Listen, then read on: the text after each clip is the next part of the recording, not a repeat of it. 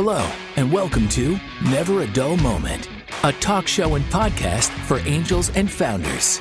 Ziad of Boston Harbor Angels has fun with co hosts and guests as they discuss and debate all topics from the world of startups and entrepreneurship. Welcome to the Martin, conversation. so happy to now, have you. here they are.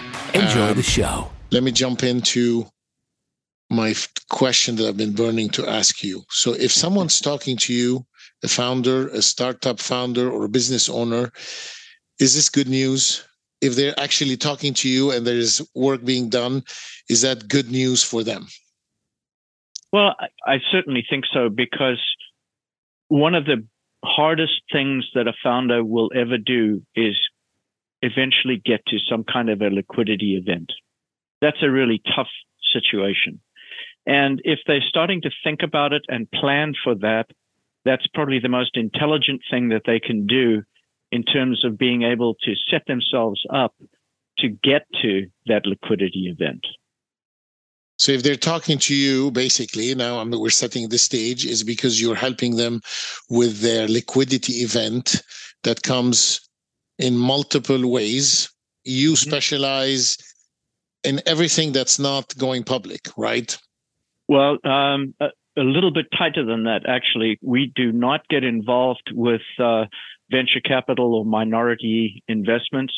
We specialize in uh, majority recaps and outright sale of the company. Okay. So you you okay. So uh, the second burning question is when should someone start thinking of selling their business? You know, if they even they could own it 100%, which we call a lifestyle business, or they could have a bunch of investors like us, Boston Harbor Angels, whatever. At some point, they they start thinking, okay, I have to prepare to exit, to sell, to have a liquidity event. When should that be? Well, it really uh, needs to start as early as possible in the journey of developing your your company because when you think about it, things like structuring contracts, employment agreements, making sure that you have your board minutes lined up and all of your documentation around formation of the company, all of these things are going to be necessary when you get to the point where you are going to enter discussions with a potential acquirer or uh, a source of capital. So you need to really structure the business in a way that you don't have to change when you start those conversations later on in your business life. Uh, especially things like contracts, uh, employment agreements, making sure that your intellectual property is well protected, uh, and also uh, in terms of your financials. Uh, if you can structure your financial setup in a way that maps to a similar company that's in a public sector, uh, so that a buyer will readily understand the structure of your financials, that is a, a great asset when you're talking to those buyers and uh, will enable the sale to happen a lot easier. So, and you don't want to have multiple changes in how you're structuring your books as you go through your business career. So you need to set up those books early to map to the public companies that are in your space. So, okay, this is fascinating. So you, I mean, technically, you should start preparing to sell the business the day you start it. by, That's right. Yeah. by having clean books, by keeping good records, by having all your legal documents all all done right, uh, by basically thinking that at any moment someone could come and do work, do due diligence on you and they're not going to find any red flags that they might turn away right i mean this whole this is the big due diligence when you're ready to sell they say okay open up and you should not be afraid of doing that That's absolutely correct. But I mean, there are certain sets of circumstances that do crop up uh, that are not great news for a buyer. Those sorts of things, maybe it's a lawsuit or maybe it's some kind of uh, uh, staff disagreement. Those those things happen, and buyers understand that. And uh, you just need to make sure that when you do get in a conversation with a buyer, that you bring those things up early uh, to develop a, a, trusting relationship with the buyer.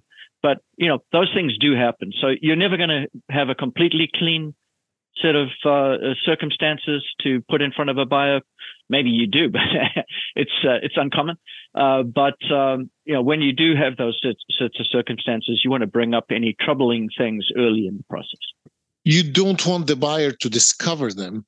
That's you, right. we, we do the same with investment. We say, look, just don't let us find something you're trying to hide or that sends such a bad message Correct. of trust right it's a it's a how much how much emotions trust psychology is involved in the buying process as in parallel to financials and all that all that stuff?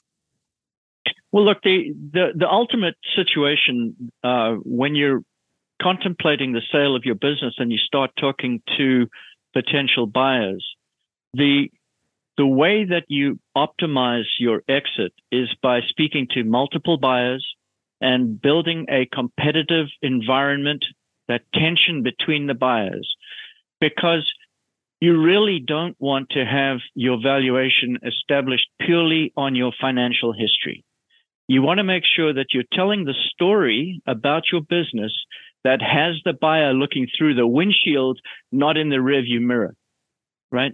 Because that's where the value comes from. Every buyer is going to look at your business in a different manner. All the intangibles are going to be assessed based on their strategic thought process and what they can do with the business after acquisition. So multiple parties coming to the table will have different valuations for your business. Okay, and, I, I like that. It's it's looking forward. So they're buying not for what you've done, but for what you could do in the future. Yeah. Um, now, of um, course, they're reluctant to pay for that. Yeah. right? yeah. yeah. They, they want to pay for what you've done, not for what they bring to the table. and that's the key. The key is to have a competitive process where multiple parties are bidding for the same property. And that way you can start absorbing some of that strategic foreground that you see out of the windshield as part of the enterprise value of the sale of the company. Okay, that's excellent. And and you so as a business owner or a startup founder, ultimately you need to understand the parameters that those people are going to look at, like what's important to them and what are the matrix matrix or matrices that uh, uh, are are important. What unit measures they look at? Revenue, profits, mm-hmm. uh, the mm-hmm. customers, growth, regional growth. Right? Those are important. Correct. Absolutely, absolutely. Especially in the in the world of of uh, software SaaS companies, you know, there's a set, a set defined mechanism and measurements and KPIs. Uh, you know, you you're going to have to if you are a SaaS company, you are going to be asked for buyers to produce something that looks like a um, uh, revenue by customer, by month, by product for the last three years. Because every buyer has their own way of calculating churn. And the only way they can really get that data is by having those kinds of uh, complex views on your revenue stream uh, that they will come through and really get to the metrics in the manner that they see fit. And they and uh, you need to understand your own business. I mean, it's astonishing how how uh, and it's hard. I mean, where where um, entrepreneurs, founders. Uh, is it's not hard it's not easy they need to raise money and run the business and deal with customers and sometimes some things fall by the wayside where they don't understand their own business as much as they should um, and and someone like you could help them. You spend a lot of time pre buyers right? Just to help them understand their own business getting it ready get things lined up and whatever, wherever there are holes you say okay well go get that information. Absolutely correct. You know we work with a lot of uh, companies you know in the uh, one to two million dollar sometimes even earlier than that uh, revenue range uh, setting themselves up. You know, we'll work with them for two, three, four years before uh, they're ready to uh, to hit the market. Uh, one of the the biggest things that we see as problematic is this whole notion of revenue. when you think about revenue, if you're if you're doing uh, SaaS, that's recurring revenue is the most valuable form of revenue in the eyes of a buyer. Obviously, the predictability and the low risk of that revenue creates a higher valuation uh, versus something like consulting or one-time development or uh, training. Those kinds of revenue streams are much less valuable. So you want to make sure as a founder you're separating out those the revenue streams and can keep track of them because buyers are going to be interested in you know in the more valuable ones and if you don't separate them out they're going to apply an aggregate multiple to your revenue stream whereas if you do separate them out and most of your revenue is recurring you're going to end up with a higher valuation so having those tracking mechanisms in place early in the business so that you can keep track of the individual revenue streams. Maybe it's by product, maybe it's by service or uh, you know software, whatever it might be. Keep those separated out so that you can track them. And if you don't have recurring revenue, get some. Get some. exactly right. Yeah. yeah. I mean, and, recurring and, revenue is three to eight times more valuable than one time revenue. Okay, all right. And and and track record. So what's recurring revenue? How do you prove it's recurring? Like do you need it you said 3 year track record? Does that is that enough to show well, that it's been recurring? Obviously the the the first thing is what's the length of contract with your with your customers? Uh, you know, you might have a five-year contract or a three-year contract that's paid annually in advance. Uh, those sorts of things are valuable to a buyer. Um,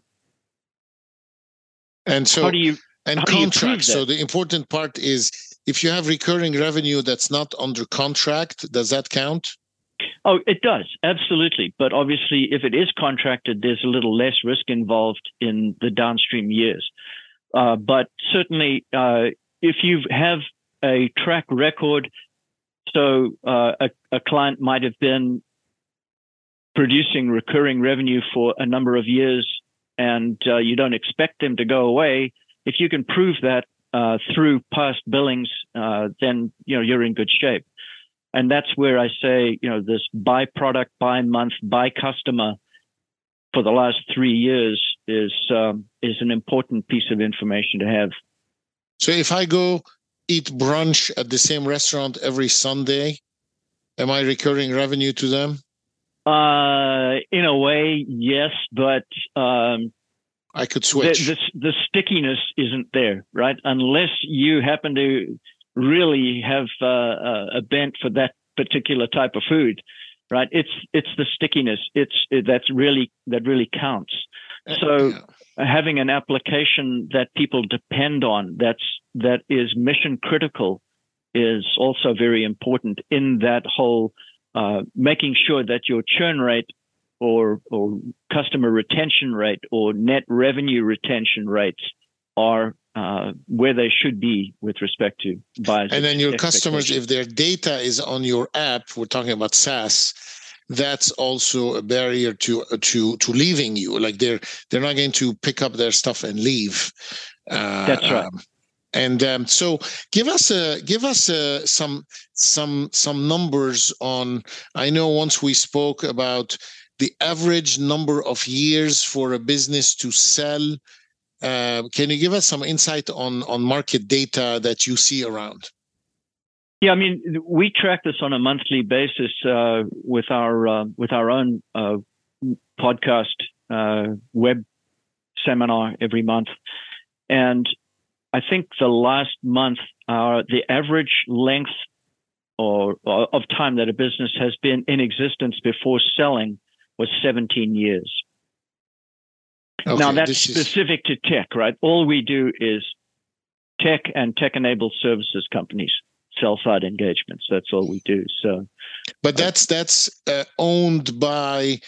In, does that does that count startups and lifestyle businesses and single owner businesses. So that's yep. combined, right? Yeah, I mean, we get essentially, uh, you know, there's three kinds of uh, companies that we see a, a lot. The first is when somebody has reached their retirement age and they don't have a successor for their business. So they're trying to figure out what's the next step, right? Uh, the other kind is when a founder is a, a deep technologist, but is not a sales and marketing expert. So the sales have gone up and then plateaued as they get to the point where they they're really not uh, uh, well versed in you know growing the company to from five to fifty million. So those kinds of people need help with sales and marketing and uh, need to be in somebody else's hands to make that business really fly. And the third kind are the the, the guys that are debating whether to take a, a venture round or uh, or sell the company because it's growing really fast and they feel like they've got a bull by the horns, but they're not sure how to control it. Uh, so you know those are the really and, the three. And how do you deal with governance? So if it's a sole proprietor or a, a, business owner that controls everything, they just you you you work with them and they say, okay, I found an offer I like. Thank you you're on. Then you have to deal with accounting and taxes and other things. But what if there is a board where there's not a single group that has a majority? So there's a VC on the board, there are other things. Does mm-hmm. that add complexity? Well, it does add complexity, and but it's it's really part of the preparation uh, for for going to market, for taking your company out for sale. Uh, it in terms of making sure that everybody is aligned with what the outcome needs to be to get everybody happy. Right. So those discussions need to take place in the preparation phase so that everybody understands the parameters, they understand why you're doing it, and they understand what constitutes a successful outcome.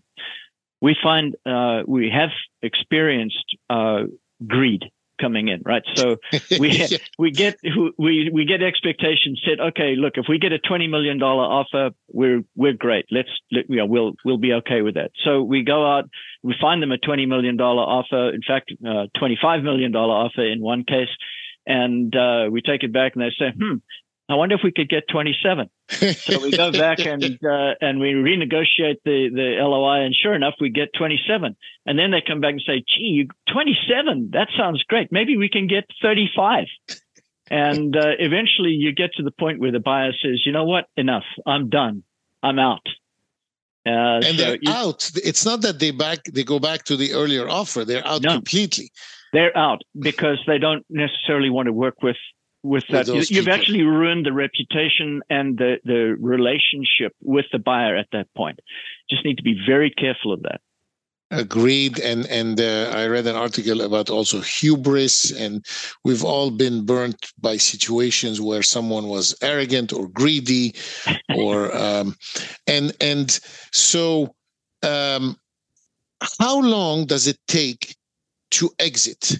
we have a lot of companies that come and they say, well, we're in great shape and Google will buy us in a year or in two years, or we're in talks with some strategic partner and they could be a good buyer.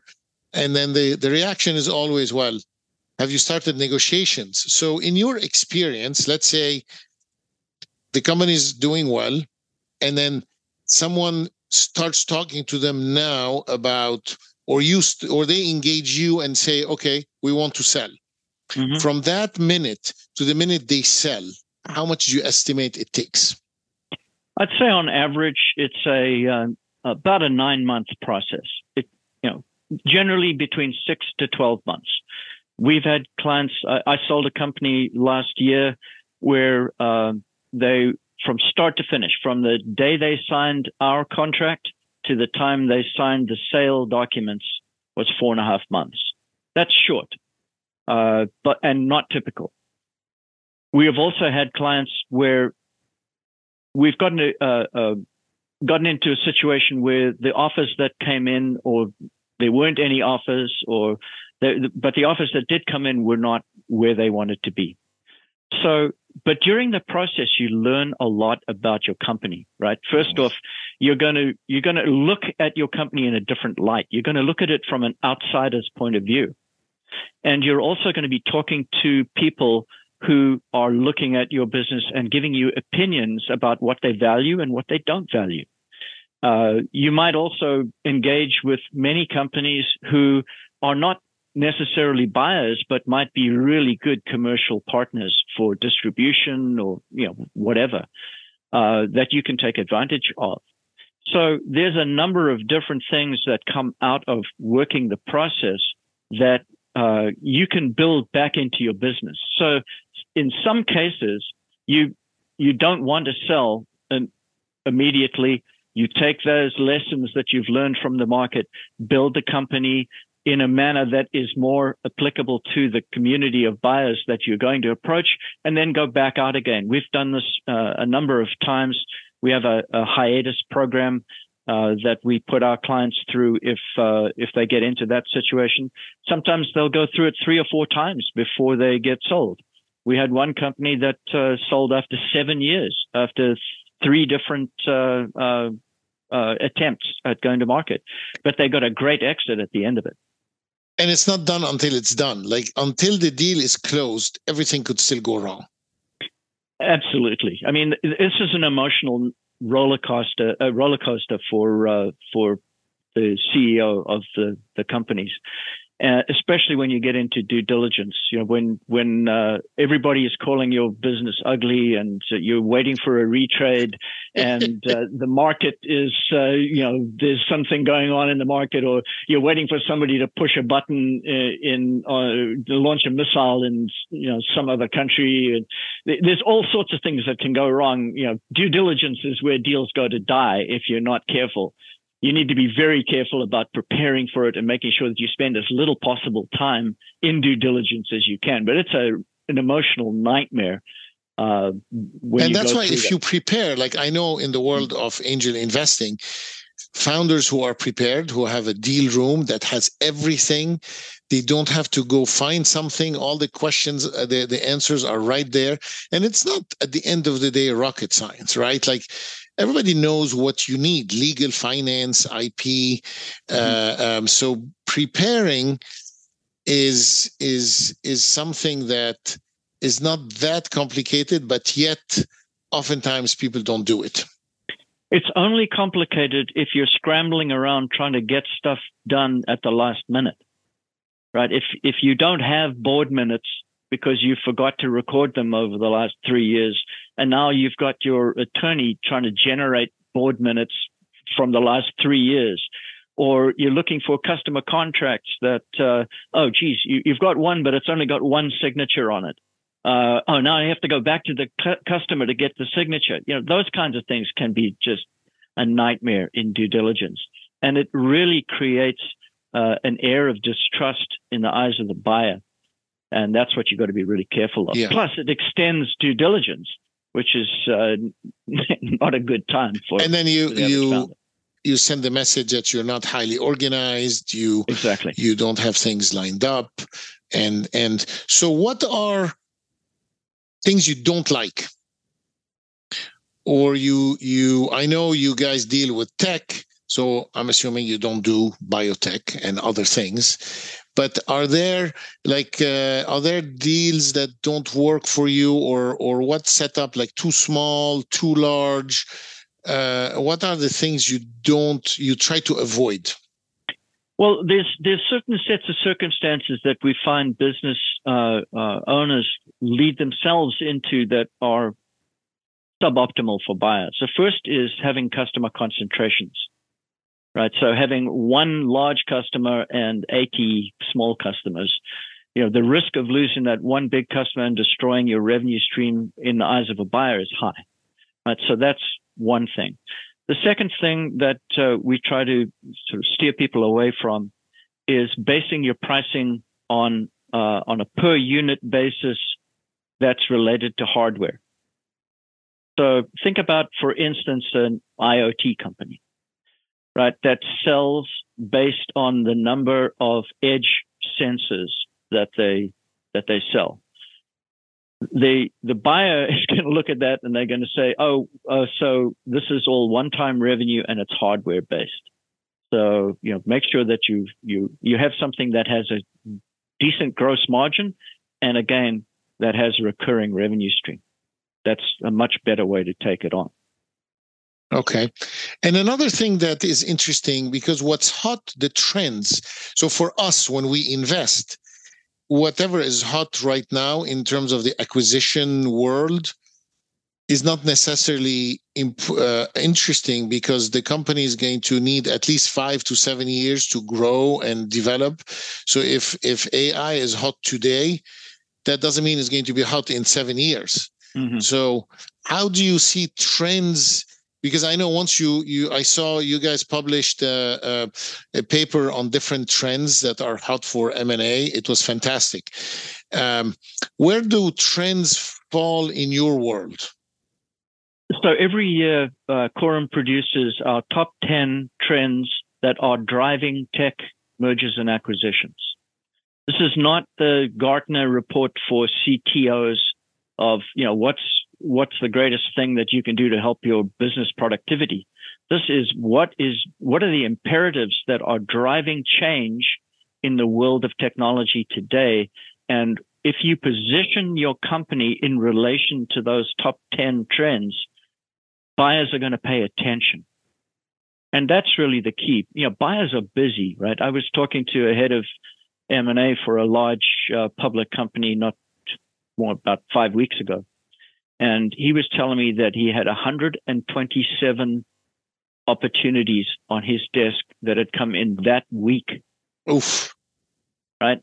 So it's imperative when you're talking to these guys that you have that armor piercing soundbite that gets their intention right up front, because otherwise you're just going to go straight into the discarded section of the email and you'll never get, uh, never get any, any time on their calendar. Um, but it's uh, you know it, the so aligning yourself with these top ten trends are really the key to getting that attention. Um, we we have, we run a seminar called Emerge Briefing that goes through all of those top ten trends. If anybody's interested, so is if you are you saying that well if you're a brand new company there's nothing you can align yourself with because you're still too early you're figuring things out. You're saying if you're five years into it and the hot thing is ai and you have ai in your business but you never mention it to anybody and and and now you should brand it a bit more is this one of the things one can do yeah, yeah. So telling your story in relation to it's not a question of changing your business model. It's how you tell the strategic story to the buyer uh, that needs to relate to those uh, top 10 trends. Um, now, the, the other thing that you can do is take a look at the past uh, year's top 10 trends, and you can see that there's certain sets of resiliency uh, as it runs through there. So things like focused IT services right? So IT services companies that have specific expertise in an arena, uh, maybe it's a vertical, maybe it's a, uh, maybe it's Salesforce expertise or, you know, whatever it might be, but it's got to be focused. That's a, that's a good place to be. Uh, the, the healthcare continuum, right? Anything that involves, uh, uh, how did the guy put it? From, from twinkle to wrinkle, okay, that's a good one. Get, I'll get to keep so, that one. Yeah. Yeah.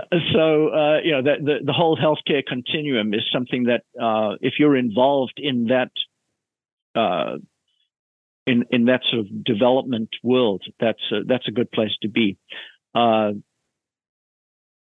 composite and, commerce is something that, yeah. you know, is for, that's really come out over the last three or four years, but it's going to last for a while.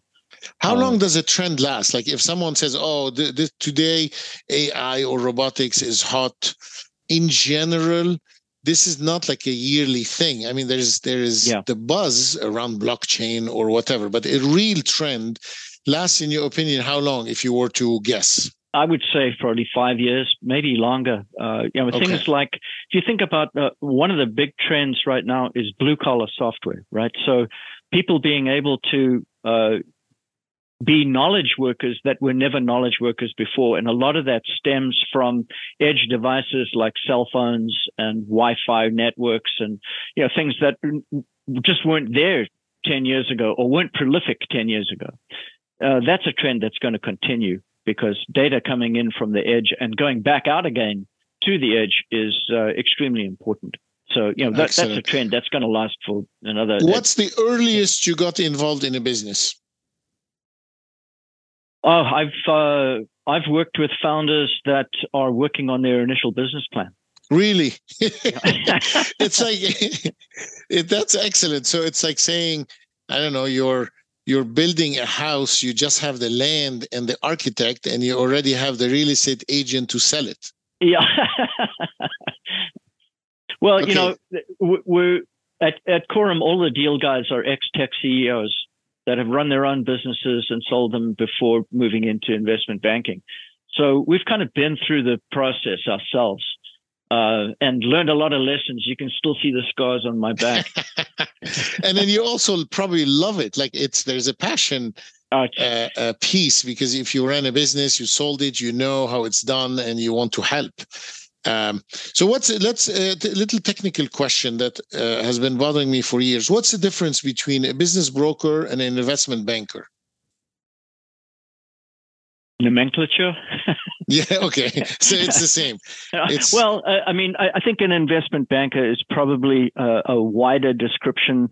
Uh, you know, the, an investment banker might be somebody who is looking at more of uh, IPOs and uh, okay.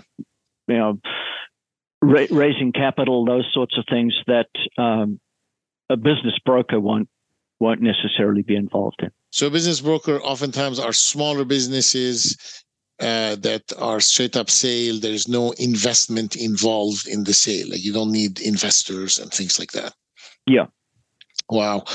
Martin, I could talk to you for hours, and I hope you you come you come you join us again to discuss the this topic because it's really really important.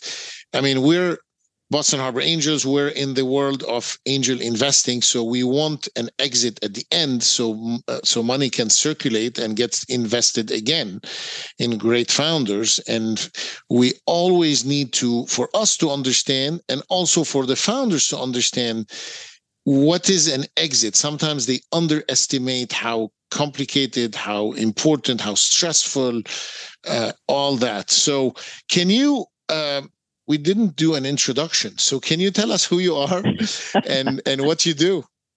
Yeah, sure. Martin Lowrie here. I'm uh, with the Corum Group. We are a uh, investment banking company that deals purely with selling technology and technology enabled services companies. We've been around for 36 years and uh, have um, uh, done nearly 500 transactions. We did 39 transactions last year. We've got a record number of clients in letter of intent right now. So anybody that tells me that this is not an active market and that M&A is dead, come and talk to me because uh, this is not the case. That's it, excellent. The uh, it might be dead in the IPO market and for the billion dollar deals, but sub two hundred million dollar uh, enterprise value companies are seeing a very very high level of interest from buyers. There is a ton of money out there. It's an estimated three point five trillion dollars in the hands of private equity companies right now that are behaving in very, very strategic manners to build up their portfolio companies through acquisition. And that is what we're seeing a lot of activity around in our business at Corum. That's if you're excellent. interested, if you're interested in seeing anything about more about Corum, please come to our uh, events section, corumgroup.com slash events, and uh, jump in on one of our sessions. Uh, we we educate about ten thousand tech CEOs every year coming through our events. It's so important to understand where you where you're going to end up early on, as early as you can, understand the exit path. We love it as investors. And thank you again. And thank you for ending it on a positive note in these conditions. And uh, people don't realize there's a lot of activity happens. It's not the big, the big news and the big drama that that uh, uh, is prevalent everywhere. Okay, thank you very much, Martin. Thanks, Z. Thank you for listening to Never a Dull Moment. We hope you've enjoyed the show. And don't forget to rate and review us. Until next time, have a great day.